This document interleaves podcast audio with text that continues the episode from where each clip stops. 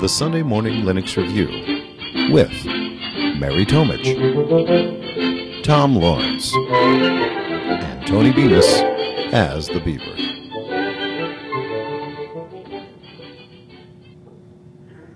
Welcome to the Sunday Morning Linux Review. This is episode two seventy-four, Cinco Penguinos. I'm Mary Tomich. And I'm Tom Lawrence. That's right. And the, and the reason for our episode name this morning is that this is uh, the weekend of Cinco de Mayo, and it's also the weekend of Penguicon. I don't even think they've done they did that before, have they? I don't think these two things have ever occurred. So this is a once in a Penguicon occurrence. Once in a penguin's life occurrence. Once in a penguin's life occurrence. We That's have right. Both things happening. Yes, and um, those of you who are listening um, to the final version, which will be coming out uh, uh, soon, yeah. may notice that there are only two voices that you've heard so far, and that's because doing the show this morning as just Tom and uh, Tom and me. Yep. Yeah, uh, Tony had to be somewhere uh, for his uh, wife's graduation he mentioned before, so it is distant from here. Yes, yes, yes.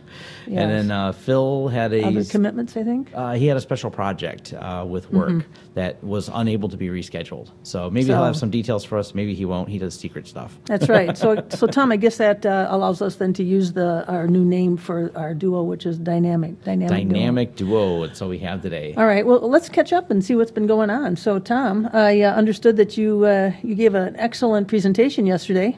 I, I don't know about excellent, but hopefully it helps some people. I, at least I know it helped one person who's, who's sitting in the front row uh, here, because we have an audience for those of you just listening to this. Mm-hmm. And uh, open source video editing, which is in-depth and extensive. So I did my best uh, to try to give people kind of an overview of how to get started with it and start tinkering with it and where to find some resources. So I think it's an important thing is, you know, where do I find more? And I mentioned that there's a lot of uh, YouTube channels uh, out there. If you go and type in like Caden Live, uh, how to, there's some people much smarter than me that have done some very clever things, and that's how I learned to do uh, the things that are integrated into my workflow. But I shared with some of the tools of how I capture, like with O B S, and how we, uh, how I post-process, and how we fix stupid audio problems, because especially I I'm not an audio engineer. I'm a Linux guy trying to share things, so that inevitably needs to, oops, that fan was running while I did two hours of tutorial.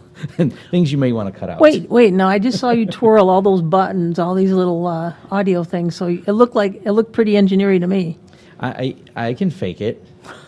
I put something with knobs and it looks like I, you know, I probably should do a tutorial on how to set up a mixer board, because then I can refer to it every time I forget where the plugs go. Yeah, that would be, that would be pretty good. You know, that's a driving force behind some of my tutorials. Is it's a better way for me to document how I did something. I had to refer back to one uh, last week. We had an odd situation where we normally deploy uh, these devices pre-set up. Well, one of my guys uh, went out and installed it, not set up. And I'm like, there's a way to do it remotely, and I couldn't remember how, but I made a tutorial on it last year for if you run into this situation, we normally don't. Well, somehow we did, and uh, my tutorial was very helpful for me. I'm sure, I'm sure it is. I'm sure it is. Yeah, those little nuances and things yeah. like that. Um, other than that, things I did do uh, since our last recording, uh, I had mentioned it that I was moving over to Free P B X. We finally got everything configured and set up on Free P B X for my business. Uh, so I may do some tutorials on Free P B X, what I love about it, what I hate about it. Well, what's, um, what's, it what's it running on? Um, it actually, Free P B X runs on... I think it's CentOS is the okay. base of what it starts for okay. the FreeBSD distribution. I see people nodding their heads. See, I love when mm-hmm. I have this confirmation of people who know more things than me. uh, it runs on uh, CentOS, and it's a uh, open source uh, P B X system. It does have some proprietary modules that I will mention out there, and it's owned by uh, Sangoma. And this is one of those hybrid things we see, where we see open source projects that you can download and play with for free, uh, but their business model is Sangoma sells phone systems, phone hardware, Um, so they want to sell you Free P B X or some of the commercial support modules for it. But uh, you, with the free modules, you can just, you do things in a more manual way. All the commercial ones do is not necessarily give you features; they give you convenience. So yes, you can do everything from the more basic templates, but you buy the full version and you can do uh, something, you know, more with the easy, with a cool graphical interface. But a great tool. We moved our, like I said, moved my company over to it. Um, it's been fun learning and setting it up and playing with all the menus and everything. Uh, it's daunting at first because it's confusing. Have you made any phone calls? Well, yeah, yeah. We actually uh, were making all of our inbound, outbound calls. Good. And we started filtering all the spammers, and we're trying to figure out where to send them. Uh, one of my goals, if you haven't heard of this, Google it because it's hysterical. It's called Lenny, and it's a popular add-on for it, and it is a... Uh, It's a whole voice prompt system that uses pauses in a person's voice, and it's designed to catch telemarketers. There's a collection of Lenny interactions where the telemarketer didn't realize he was talking to basically a pre-programmed robot that was to distract him. It's this old man just babbling on, oh, yeah, yeah, I can do that. I could get my credit card for you, and they, but he never does. Everything is like a lead up, so these these these people lose their mind. Yeah, that, you know, that sounds similar to. There's a guy. Um, he, I think he's on. I want to say it's on Twitch, but maybe that's not the sh not the video site. But he his name is Kip Boga, uh, and he does. He interacts with these guys that uh, that call up as like Microsoft yeah. support, and he he strings them along yes. and just does all sorts of crazy things. And, and uh, there's so. a few videos of Lenny doing that with some of the mm-hmm. tech support scammers. The Very same thing. Good. They just waste their time, and it's great because when you set it up, it can go to a recording, so you can post listen to it later. So it's just it is just great, and it doesn't waste any of your time. It wastes their time, and if you're wasting their time, they're not bothering someone else. So you're there doing you a public service. That's right. That's right. All right. So what'd you do, Mary? Well, um, you know, I, I don't know if I told you, I told, told, I say you guys, but it's just you, you, you, Tom. um, I'm, uh, I'm actually taking Spanish lessons. Oh. So yeah, I'm going to learn how to say Linux well, in Spanish. Your, your, your pronunciation of the Cinco de Penguins. Penguinos. Penguinos. Sí. I like that. See. Sí. Sí. muy, muy bien. Um, but anyway, uh, that, um, that aside, um, I did um, place an order with System seventy-six for a laptop. Ooh. One of two laptops that I'm going to be ordering. And uh, I've also ordered uh, machines from Zareason, who's another Linux um, computer vendor. So, and my plan is once once that whole order process is complete with System seventy-six, I, I ought to just do a little comparison about the whole process because there are differences between the two companies, um, at least that I've seen so far. Yeah. Um, Systems, um, System seventy-six, um, they... They don't. They don't appear, at least at this juncture, to have the flexibility to put on different, uh, um, different um, um, distros other than either Ubuntu or Pop O S. Um, when I got my computer from Zareason, they um, they were. I could select from a multitude of um, um, Linux uh, O Ss. Also. Um, I uh, I had a special request for, uh, for them, and I had two drives. I wanted to put the O S, my Linux O S, on one drive, and then use a second uh, driver. Or no, it was two partitions, and they set that all up for me. And uh, I I uh, asked uh, System seventy-six. I put two two drives instead of just one single drive in this uh, laptop, and I said I'd like to have the home drive on on the second, or my home directory on the second drive, and the O S on the S S D. Uh, they couldn't do that for me either. So when I get it, I'm going to have to get that all set up, which is you know not going to be a problem, but yeah. uh, sometimes it's nice to have that work done. Um, but the difference now is that uh, System seventy-six has been very responsive to me as far as the things that I've asked, and they've gotten back to me. And Zareason, um, they weren't they weren't bad, but they they just weren't as responsive. So you know it's kind of a Yeah, you know, one side does this better, and one side does this better. So. I, you know, and we covered in the last uh, show, System seventy-six is bring, bringing all their manufacturing mm-hmm. back to the U S, so that's exciting as well. And it's uh, it's a that's lot of it. Maybe why um, that may be why my system um, is still in assembly, and they told me they told me at the beginning of the week, oh, it shouldn't take too long, and. Yeah, uh, I know they're transitioning. I don't know exactly what. It's on a plane. Yeah, it's on a, it's on a plane somewhere. Uh, but go. The nice thing is that it, they are, are becoming a U S manufacturer, and they, and they cited reasons not really because of uh, political or tariff reasons. It's really about uh, iteration of product, being able to be directly in contact with your uh, dev team producing it, and uh, that seems to be an important factor. Great. So we're looking forward to that. That's exciting. Yeah. So. Um, so as far as what I've been up to, that's uh, pretty much it. Awesome.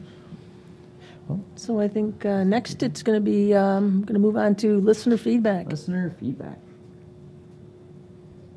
We want to hear from you. Call seven three four, two five eight, seven zero zero nine or email show at s m l r dot u s with your feedback and questions. Uh, first question is, does a password reset sent to show at S M L R, does that count as feedback from Twitter? I've seen the discussion. That was me. Okay, it was you. I didn't see the response. I'd seen it come to there. we, we have a Twitter, and uh, we're working. Yeah, on we just set up Twitter, and so we're going to be uh, uh, tweeting actually from it. Yes, and we and we need to mention uh, for those of you listening, we have a phone number that we say, and that's wrong. And I probably shouldn't hit the button. We should have said let's feedback. Yeah, we'll we can cut that. Maybe cut it out. Yeah, because we got to get rid of the. Uh, we lost the phone number uh, when Tony did some switching, and it's gone. So mm-hmm. we don't have the call in. We never really got that many calls because they were, it was call in, leave a voicemail, and we would count into our listener feedback. But uh, moving on from the uh, the Twitter account the password Twitter reset. Account, Um, the, the piece of feedback that I did see has been regard to uh, password managers. Yeah, we had yeah we got uh, several bits of feedback. Uh, I think it was a few different uh, from the same person, but it was view back mm-hmm. and forth on password management, and it was uh, related to our security talk. Now, I I have not vetted, and maybe if someone can email us if they know us, uh, someone who's actually gone through and audited the code. So we and Phil uh, have mentioned some of the password managers out there because they're very handy. They're very good for a lot of users. KeePass is a really good one for if you want to keep everything private, but LastPass is more practical to recommend to users. Um, but of course, it's closed source, so there's people who have you know different feelings about that. So Bitwarden is very similar to LastPass, and we had some feedback saying, "Hey, have you heard of Bitwarden?" And yes. Uh, Uh, a lot of us have heard of it, and but until I'm not a security expert, so until even though I can see the code, I don't understand the algorithms they use well enough to say they did it right or they did it wrong. Um, LastPass has gone through independent code review and been vetted really well to make sure that they're implementing the cryptography properly. Uh, there was another one, the name eludes me. Um, But they had uh, someone got excited because it was another open source one that fell almost as quickly as it became popular because the security researcher, it took him about five minutes to go, wow, this is completely insecure because they just didn't implement cryptography properly. So although Bitwarden's out there, I think it's interesting. I'm excited for it, but until it's been vetted, I can't trust my passwords to it because they were able to, it, like I said, security researcher with a brief overview with the previous one that I, the name eludes me because it kind of, you know, went away so quick. Um, yeah, so that's, I, I will address that. And we kind of went back and forth in some comments uh, back with the person who had the feedback on it of have you heard of it um, with the same effect. We wanted to share that with you guys because that's something, just because it's open source doesn't also mean it's secure unless you can understand the cryptography.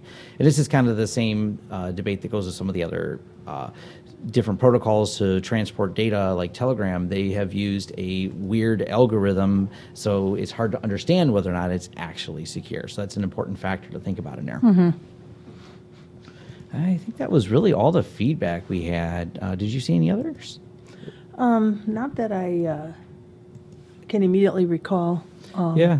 I, I just know that there was a, a bit of an exchange on the whole password, uh, you know, that whole password discussion. Yeah, that's all I really had in my uh, show notes for listener feedback. Okay. So we will move on to Distro Fever, where we cover the latest hot distro releases and news. Distro Watch. So Distro Fever. Distro Fever, yes. From which we will look at DistroWatch to make our comments and remarks yes. about various uh, distros.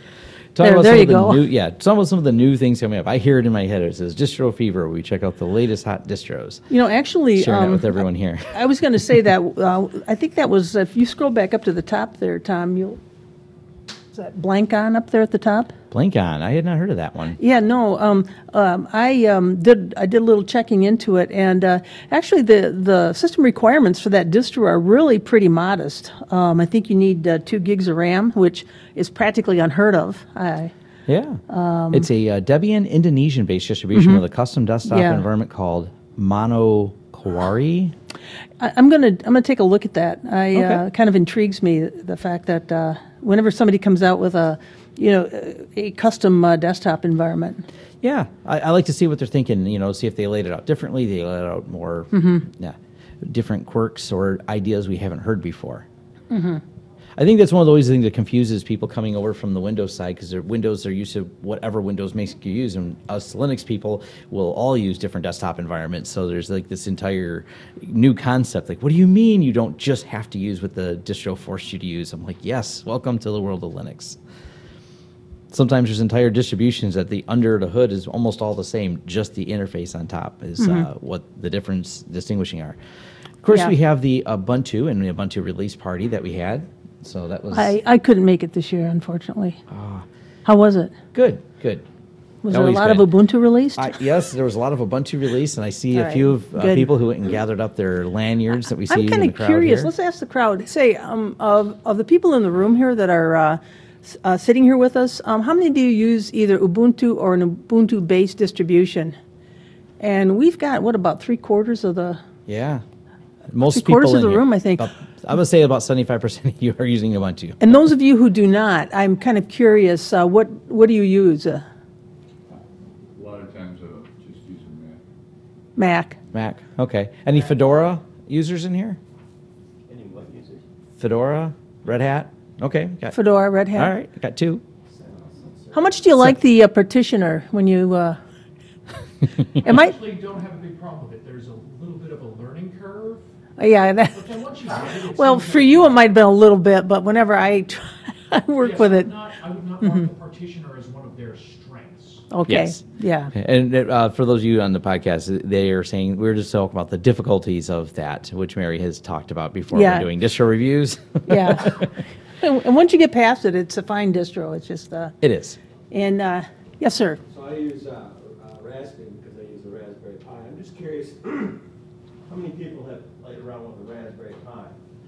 Ah, the question was just asked, how many people have, uh, have uh, played around or experimented with Raspberry Pi? And I think we had over half the room raise their hands. Yeah, absolutely. Maybe two-thirds, so. Yeah, so definitely. Very good. Uh, and we have a guy with his Raspberry Pi right. right here Friend in the front row. Friend of the show, row. Jay. Friend of the show, Jay. Yep.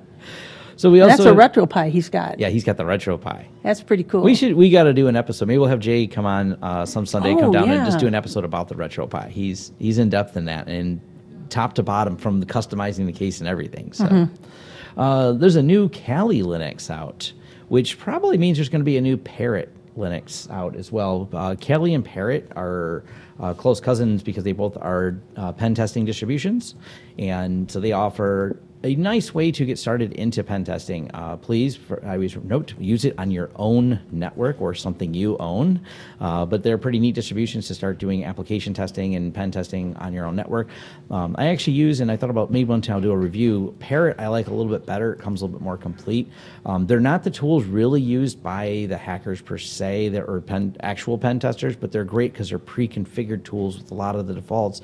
And uh, I use it to test against my own applications in my network to look for vulnerabilities. Um, I, it's just an easy way to take and throw everything at it and see if my S Q L uh, dumps all my passwords or it doesn't. yeah, yeah, yeah. And another uh, another uh, distro that was uh, released in the last week or so was I think Bunsen Labs. I took a look at that a couple years ago, yeah. and uh, you know they one nice little thing that they've got is if uh, you have any kind of need for diagnostics, um, what they have is a there's a file that's under uh, Etsy Bunsen Bunsen install holds the information about the system install method, version, date, and other kinds of things that can help with diagnostics. So.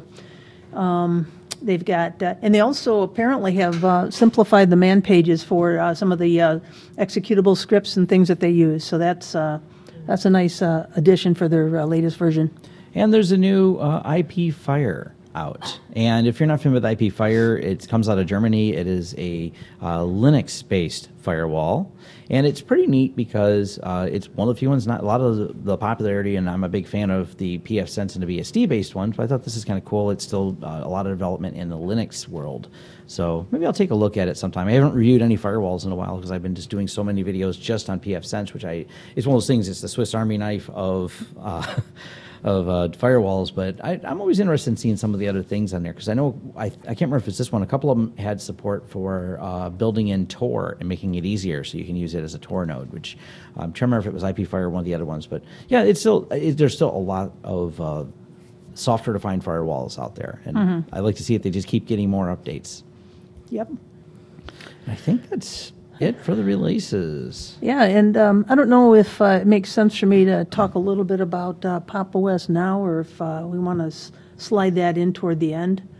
Um, Pop O S is, of course, the uh, distro that comes... Probably. Now's a good time. We're on the distro topic, so let's uh, yes. dig oh. into a little bit of Pop O S. Now, if um, you're not familiar with Pop O S, that's from the folks at System seventy-six. That's correct.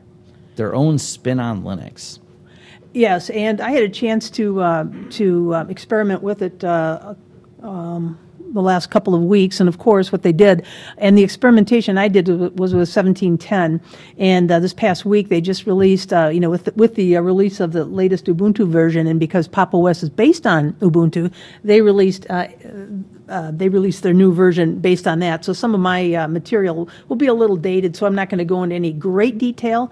And as I think I said uh, when we were uh, getting ready for the show, that I was going to do a little bit of a comparison, I think, between um, between uh, seventeen ten and eighteen oh four, just to um, kind of um, see how, you know, my, my take on it. Of course, for people who buy that uh, laptop from System seventy-six, they're gonna, it's going to come installed if you uh, opt to go with Pop O S. But you can you can certainly download it from their site. Um, I think that they've um, they're only uh, I believe they only have the sixty-four bit version. You know, and uh, one thing I want to mention too, in looking at some of the, the distros, another one has dropped their thirty-two bit. There's thirty-two bit uh, versions of distros are just going. Yes, going the way it, of the buggy whip. As it they is say. going away. Um, so yeah, and sixty-four bit processors are plentiful and inexpensive. You can buy plenty of even used hardware now that's sixty-four bit. So mm-hmm. it's it's pretty available. Yep, and uh, you know, once I um, I went through the install process, and it's kind of a, as I recall, it was a two kind of a two phase install. You do the you do the basic uh, uh, the basic install, and then there's the customization that occurs afterwards. And one thing that uh, was kind of interesting is that. Uh, There's uh, the standard questions about keyboard layout and that type of thing. And then you also have an option to uh, connect your quote-unquote online accounts. Now, you might be wondering what those are. You know, the natural Google, Facebook. I'm ready to delete mine. Oh.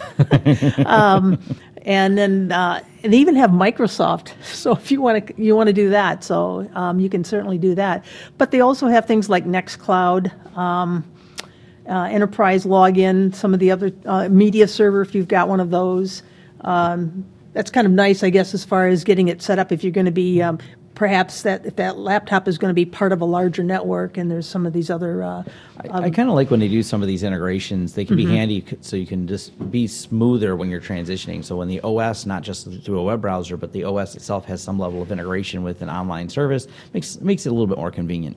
Yes, and I think uh, one thing I did note, too, is when I looked at seventeen ten, um, after you provide your, your name and your username and all of that, um, I, I believe that um, I also could encrypt the home folder, but I think by default they're encrypting the home folder with eighteen oh four, um, which is, is something a little bit different. It was still, I guess, optional back when I w took a look at seventeen ten, but it's by default now it's, um, it's going to be set up that way, and that's just, you know, another security feature, which I think is probably a good thing to do. Um, one thing, too, that they've got is they've got something called, um, they call, I actually like the name, it's called Pop Shop. Ooh, Pop Shop. Yeah, Pop so Shop. Has, I'm going to guess that might I, be a I store. Immediately thought of Faygo, which is, of course, a local uh, a local uh, soda pop company, and they have yeah. um, their, their swag or their merch uh, uh, site is called the Pop Shop. Ah, okay. So, I did not know that. Yeah. I didn't know they had a merch Hopefully site. There'll be no lawsuits. Copyright lawsuits, but anyway, yeah. Uh, yeah. So it's called the Pop Shop, and uh, uh, it, it certainly has the full gamut of of uh, various applications that you'd want to install, from uh, multimedia type things to graphics to. Um, Um, well, it actually already comes with um, Office install, uh, Office LibreOffice, excuse me, installed. So, um, but if you um, if you uh, have a need for some application for some project, um, more than likely it's going to be available in that Pop Shop. Also, um, they are now, um, or they are doing some automatic uh, background updates um, in um, I want to say the firmware, which. Um, kind of caught me by surprise, because when I was, uh, I had booted, um, well, I was running it in uh, VirtualBox, but um, what I noticed is that there was like this little update uh, icon or a little update notification I got, and then it just disappeared, and I couldn't find it. I looked all over for it, and um, it's my belief, um, although I haven't had, a, didn't really have a chance to um, empirically confirm it, that those are probably the background updates that um, System seventy-six automatically takes care of. Um, aside from that, there are the application updates that you as a user have control over, and when you have um, when you, you get that notification, then a little window will open, and then you can opt to uh, uh, individually select your updates, or you can go to the top of the uh, the column and just set uh, hit update all. So there's some uh, there there is some um, user choice as far as how you uh, handle that. Um, the other thing too is I took a look at um, what. Um, um, repositories they had, and they pretty much have all of the um, they have all of the uh, Ubuntu repositories, uh, including the security ones, et cetera, et cetera. Um, I did take a look. They've got a couple of things pinned, um, which of course are for some of their custom, um, some of the custom things that they do. But it really looked, for the most part, uh, from what I could see in my in my quick look, um, kind of a, a lot of, or mostly stock Ubuntu with um, with some of their little customizations in there. And again, that pop shop was really kind of kind of uh, interesting. One thing I will note, when I did get my updates, Um, there was this um, interesting little window that popped up that indicated that there was an error installing uh, the VirtualBox Guest X eleven. So um, suddenly then, um, if you're if you're a user who might not be familiar with um, opening up a terminal and running uh, dpackage configure-a, um, somebody might be a little bit out of sorts. But I went back to the System seventy-six website, and they do represent this Pop O S as more of a developer-type uh, um, O S. So in my opinion, then, um, it, it probably, well, it's not going to be any issue for them at all, nor was it an issue for me. But I was just thinking, um, you know, when you, we say Pop, it just sounds light and airy and, you know, just a regular user, yeah, versus developer, developer, dev oh, wait a minute, I shouldn't oh. say that. No. developers, yeah, that developers, developers, developers. That's all what Linux is about. That's an old Steve Ballmer joke. Yeah. But anyway, so um, so that was that was um, one little, I'll call it a glitch, um, and it was just simply when I clicked the uh, install button as part of that whole update uh, menu. So um, a couple of other little things here. Um, I'll comment that it is really pretty. Like the Pop O S, like all the, the way oh, the graphics and the, yeah. the, the aesthetic of it. It it, it was. Um, and I, I want to give them kudos for that, because it was um, it was very modern looking. Um, sometimes you can get a you can get an operating system or a desktop environment that really looks a little dated. Uh, a lot of times that's just due because due to the fact that the laptop or the machine that you've got it on may have some limited uh, capabilities, so they're not going to put any whiz bang um, uh, desktop on there Uh, if, if you can't handle it. So, I mean, that was kind of my take. Um, you know, I got to admit, when we heard they were announcing this, what, over a year, year and a half ago, when they had some announcements a little bit that they were working on this, mm-hmm. I'm like, why? You know, mm-hmm. do we need another distro? I mean, we'll cover it, but I'm well, impressed, though. Yeah, and, and the other thing, too, is it was interesting when the, when the updates first, pop, uh, first appeared on my screen, it, was, it just said I had three updates, and one was a quote-unquote system update, and then the other two were just without VirtualBox updates. So um, I clicked on the system update, and then all of a sudden I had three hundred updates. So, you know, they have it kind of wrapped up into uh, yeah. into just that category. So, and that's kind of, you know, that's kind of nice, I guess. Um, let's see here. Um, and, and the desktop is very clean. I mean, there's not a lot of not a lot of stuff on it. It uses uh, uses GNOME, of course. Uh, I want to say three point two six. Well, before I commit to that, um, I'll, uh, I'll wait till I take a look at eighteen oh four. Yeah. Um, see what they're using in the latest version. Yeah. So anyway, but that's just a kind of a quick look at Pop O S, something to kind of take a look at. And, um, you know, I wasn't that impressed with uh, the GNOME desktop. Yeah. I mean, it's okay. once, you're, once you're a K D E fan like myself, it's it's always a little different when you look at that. But, but you know, there's... but the. But there's some nice things about it. I mean, yeah. it's you know, it's just not mine, not my type. Um, I will comment: don't Google search for uh, Pop O S, because you'll find Papo's Fiesta del del Salmascan. It's there we uh, go. How it's actually Pop exclamation point space O S when you Google search, and that will land you on the right page. Or go to system seventy-six dot com slash pop. Mm-hmm. So I'll throw that in there, because I, I just typed in Pop O S, you know, because that's what I do, and I found Pop O S. Yeah. All so. right. All right. Ready so that's my yeah. So that's my little quick look at Pop O S. Interesting. I like it. I might yeah. take a look at it. Yeah. Let's move on to the news. Tech news and views. Tech news and views. Now, uh, do you want to start, Mary? I I certainly can. Okay.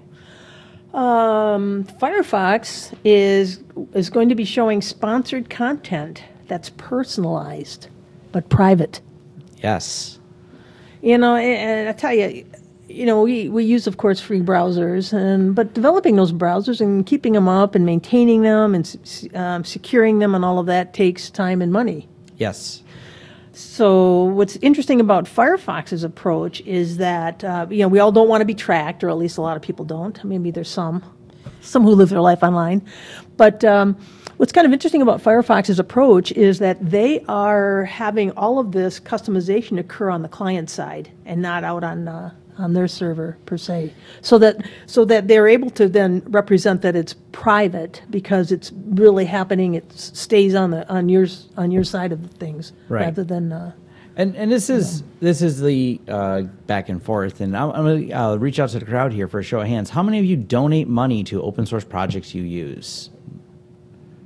I got a few people raise their hand on there. We don't mean and to shame you guys. We're not shaming at all, but it's one of those well, things. Well, I guess we did, but we didn't mean and, to. And I do understand a lot of people but. have limited funds and maybe cannot. That's, that is completely valid, and that's one of the things I like about Linux and the mm-hmm. open source is that you can get started, and maybe it does turn into a career where you can give back to the community either by code, by writing help manuals, or sometimes by just throwing money at the project. There's many ways you can give back to an open source project, um, but it's one of those things they have not found enough support to make it really viable, so that's kind of why they're going down this path, and I, I've seen a lot of hate for it, but the fact that they let you completely opt out of it without doing anything nefarious, there's always the worry, of course, that they'll say, well, I too many users opted out, so let's force it down their throat. I mean, there is always that balance. I'll take a question. Are you manage to do ad targeting on the client side?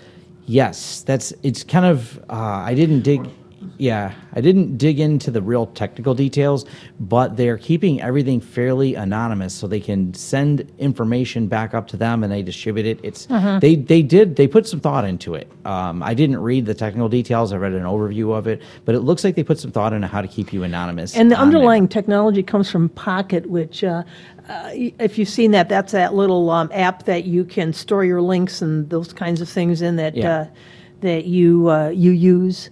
Um, so, but it, it is, uh, apparently is going to be staying on the client side, and yeah. how uh, how well that succeeds, I guess, remains to be seen. Um, and, and the reality is, it's open source. If you don't like it, spin it up, compile your own browser, and start another fork of it. I mean, it's completely. There's other ones that have done this. It's uh, to me that's a completely acceptable answer. And even Firefox, they're open source with a public license, so this is something you could do if you don't like it. You can recompile it without it. Even um, the source code is available to you. So I, I and I understand they they kind of have to make money because browsers are. They're operating systems now. You, you, we call them browser because that's what we've always called them, but if you really dig under it, um, you can run almost like a complete O S with H T M L five. So you're talking about like high mm-hmm. levels of things. That means a lot of code, a lot of programming to keep you secure needs to be implemented in there. Um, and it, this was shown in the Pwn, uh, the Pwn to Own challenge that they do every year, yeah. that their pockets just aren't as deep. Um, Mozilla, Mozilla could not have the payouts as big as Chrome for uh, bug hunting and bounty hunting for finding bugs, which of course maybe will uh, lessen their security because people, well, why would I poke at it? I can't get a prize for it. I can sell it on the black market versus Chrome's like half million dollars if you can crack our stuff. I mean, they've offered some huge bounties that is just beyond the budget of Firefox. So it's kind of a, money does come into play on these. We want these things to be secure. So I understand it. I'm compassionate to their situation that they can only do so much, so. Yeah, so good uh, good comments. Yeah. Um, the other thing, too, uh, Calamari's, and for those of you who may not be aware, Calamari's is, is a distro-agnostic installer, um, although I, even though it's not under the K D E umbrella, I think it tends to be used uh, fairly mm-hmm. frequently there. Um, they've been accepted in the Google Summer of Code, which is kind of cool. Um, they're going to be... Um, Uh, working with, um, doing some things more around the uh, L V M, Linux uh, Volume Manager, um, which apparently the, the, the full-time developers that use that are, uh, it's something they're uh, somewhat loath to deal with, but they're going to be, they have an intern that, uh, a student that's going to be working on that during the summer, so that's kind of cool.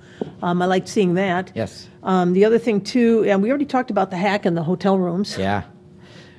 Um, the other thing, too, is that... Uh, Uh, the uh, Ubuntu eighteen ten codename is probably out of this world. Now, I saw this on O M G Ubuntu. Um, somebody has um, kind of taken the word cosmic. So, of course, the next word up is, I think, C, right? Yeah. After Bionic Beaver, see Cosmic something or other. So they're not sure uh, what what's up there, but uh, they were talking about Cosmic Crocodile, uh, some other that, crazy names. So I like that. Yeah, we'll we'll see what's happening there. I can go with Cosmic Crocodile. Yep. uh, then there is uh, I don't know, Tom, if you're aware of this, but there's a, apparently there's either setting up or have uh, in the process of doing it a Wayback Machine for source code. Ooh. Well, yes.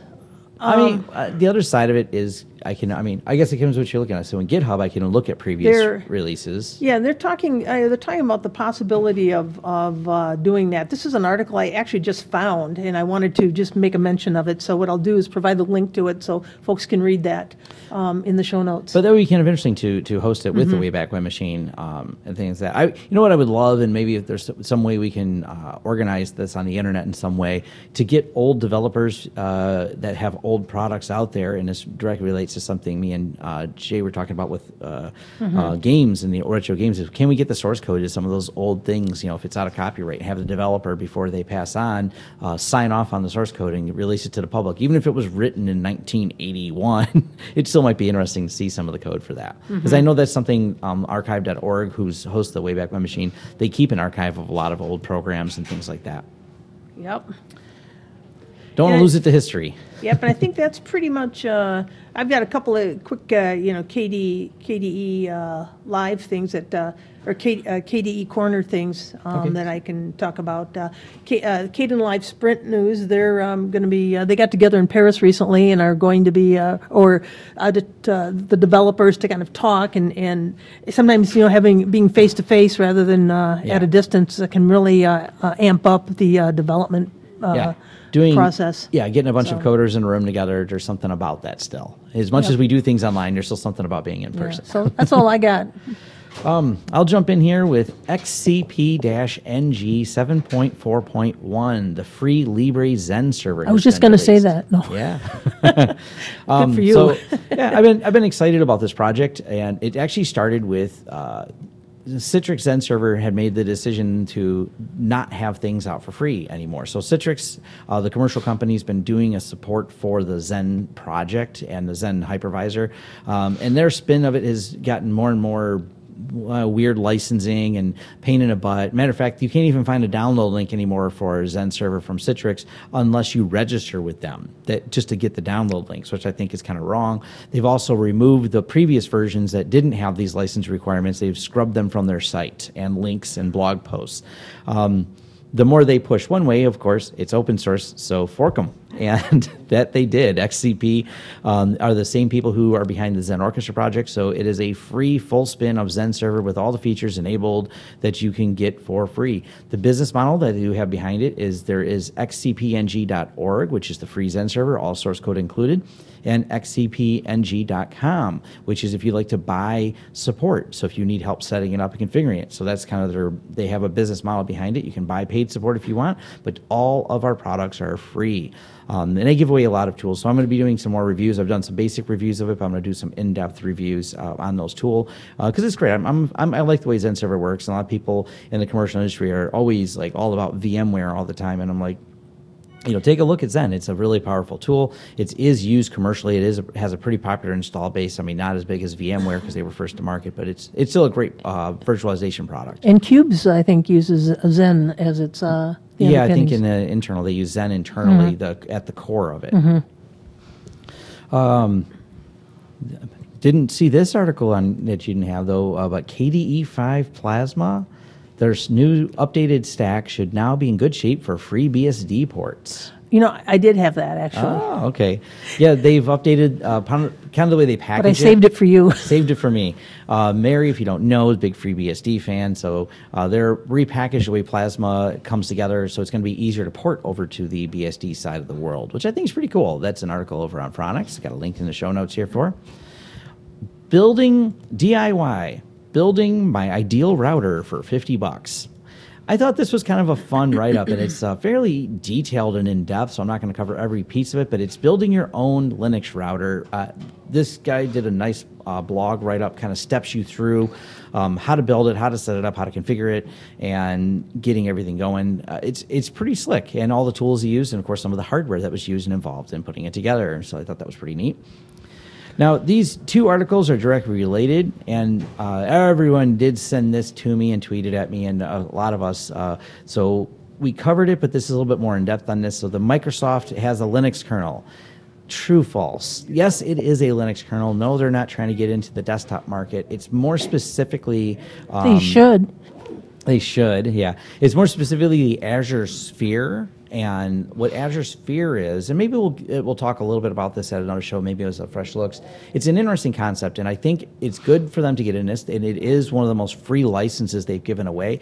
Um, this is a, a kernel designed for uh, basically small devices, IoT devices. So it's first time in a long time Microsoft's jumped into the ARM world, and I think it's good for the vendors because a lot of the vendors. The reason we have so many IoT security problems is because the vendors are not coders. They're not, they want to make their ARM chips. They want to make you a toaster that connects to the internet. Um, but they, the operating system is a secondary thought, so they just grab whatever they can find, even if it was from three years ago, full of security vulnerabilities, and start sticking it on uh, the device to get the device out the door.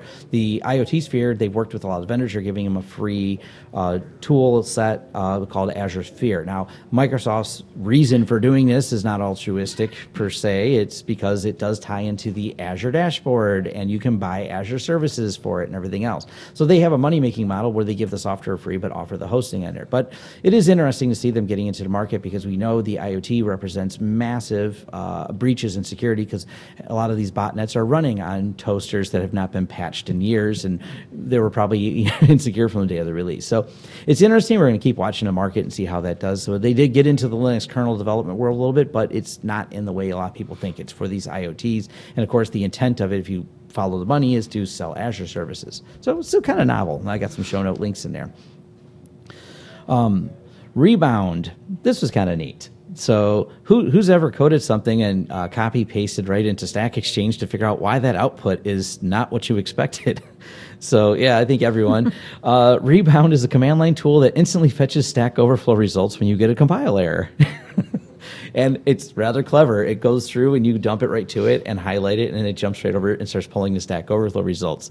Now, all we need to do is someone could probably take that and automate it, and then if it could then find the best answer and then put it into your code on the line, let's, that's the next extension of this, and then it'll start writing its own code. So you can kind of muddle your way through code at some point. And I don't know. I just pressed enter a few times, and it went out to the internet and fixed out the, the problem.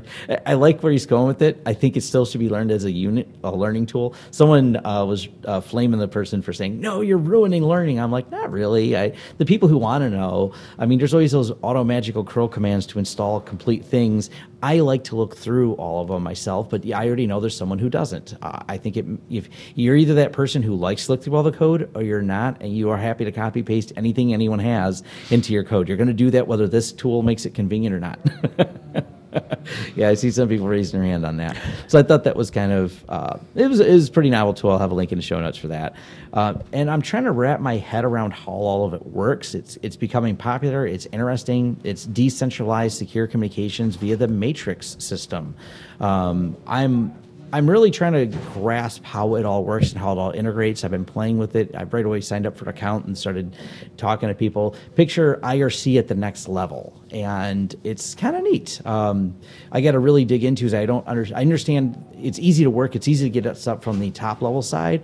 I want to know the mechanics behind it, so I've been starting to read through documentation. It's really fascinating. Um, and the tool on top of it is called Riot. Uh, which is kind of an easy web interface to get you chatting online securely. And uh, so I really like it. Of course, it's got self-hosted options. It's got uh, peer hosting options where you can integrate different uh, chat rooms together, so it kind of distributes and uh, the chat room across several servers. Um, so it's it's a pretty neat project, but it's definitely, it, I, as much as I like I R C, I got to admit, the younger generation, they're not on it. And I kind of get worried occasionally when I see nothing but people over fifty using something. I'm like, um, we kind of do need a next generation at some point. We'd mentioned this about the B S D development. When you see nothing but older people contributing to it, I, I, we won't all live forever. There's just a fact right now we have to deal with. So I like to see uh, some. I, do, I did notice a lot of younger developers are excited about this. So hopefully this will be something interesting. I'm not giving up on I R C. I'll still be on there. Um, and yes, they have bridges uh, to connect it to I R C. community so we can pull the other people into and have great communication. This is better than Slack, because this is what a lot of people have defaulted to, is using Slack and other proprietary systems. Um, this is nice. It's all open source, open communication, open protocols, and lots of encryption built in. So definitely something we're going to uh, keep a watch on and dig into. And, uh, you know, I'll, I'll share my knowledge as I gain it. Right now, I'm at the I signed up for an account stage, and it was cool. And that's what I have for the news. Oh, uh, we didn't talk really about it in the podcast, but the hotel hack first. Uh, the sky's not falling, although it does make a great headline that uh, all these hotels are insecure. Um, but I will cover real quick how the hack works. Uh, they have to take a, a number of old, disposed of, or even current uh, card, room key cards. Now, because the room key cards are serialized, they can uh, derive what the keys are for the site code with enough of them. So there's really not enough entropy in the R F I D tag of the card. So once they use these R F I D readers and they have enough data, they can start making assumptions. And then they can make the, take those assumptions to the next level because the card numbers are serialized. And the way they're serialized is so when I program a card at the front desk and I hand it to you so it opens just your room, um, that serialization is what they're attacking because there's only so many key combinations. It does have decent amount of security, but if they learned, if they have enough cards, they can derive the key code that's for that site and then start the attack of serialized numbers on there. So there's going to be, uh, they haven't released full details, so it's just been some reverse engineering to put this together, but it's still uh, fascinating. But the good news is it takes a lot of hardware. It took a lot of effort to do this. Uh, the person is not making all the code public for people just to go ahead, download and do. So they're they're cautious about it because um, they really they want to make awareness that the it, with a determined enough person it can happen, but it still takes, it's not like you just walk up to any room and just walk in. So it's it's still non-arbitrary, but it's there, and as we know, once it starts it yeah. only gets better. yeah so so just use your sec- the security ha- uh, latch that's on your door. That's, yeah. that's how you fix that. Yeah, and, and it's all started with the guy who uh, lost the laptop that was removed from his room. Um, always, and we talked about this in our last security talk, encrypt, encrypt, encrypt. That way it is an inconvenience and an anger thing mm-hmm. when your laptop is lost, but not a security breach. So still still keep in mind for all that. That's right. All right, and that's all I got for the news. All right. Well, I think we've... Uh, come down to the end. We've co- yeah, we've pretty much covered it. Yeah. So I think that's it for the Sunday. I don't even know what time it is. Oh, ten o'clock. It's uh, ten o'clock. And I'm cold. Yeah. It is. This is our second room, and it's it's warmer than the first room, that's but right. It is not exactly warm in here. We'd love to thank everyone uh, from the yes. audience in here that joined yeah, us. Uh, yeah. So I'm, I'll be around hand. here at Penguicon. Everyone wants to chat with me, talk to me about uh, really anything. Uh, I'm going to give a shout-out, too, to uh, fifty-one fifties in the back over there. That's right. He's yes. in the house. Yes. Yep. So, all right, well, all right. you've been so, listening to the Sunday Morning Linux Review. This was episode two seventy-four, mm-hmm. Cinco Penguinos. This is Mary Tomich. And Tom Lawrence. We'll see you next time. Thank you. You've been listening to the Sunday Morning Linux Review. If you would like more information about this or other shows, go to s m l r dot u s. Feel free to send comments to show at s m l r dot u s. Or give us a call at seven three four, two five eight, seven zero zero nine. I'm John Miller. If you don't like it, you can bite my eight-bit metal ass. That's bite with a Y.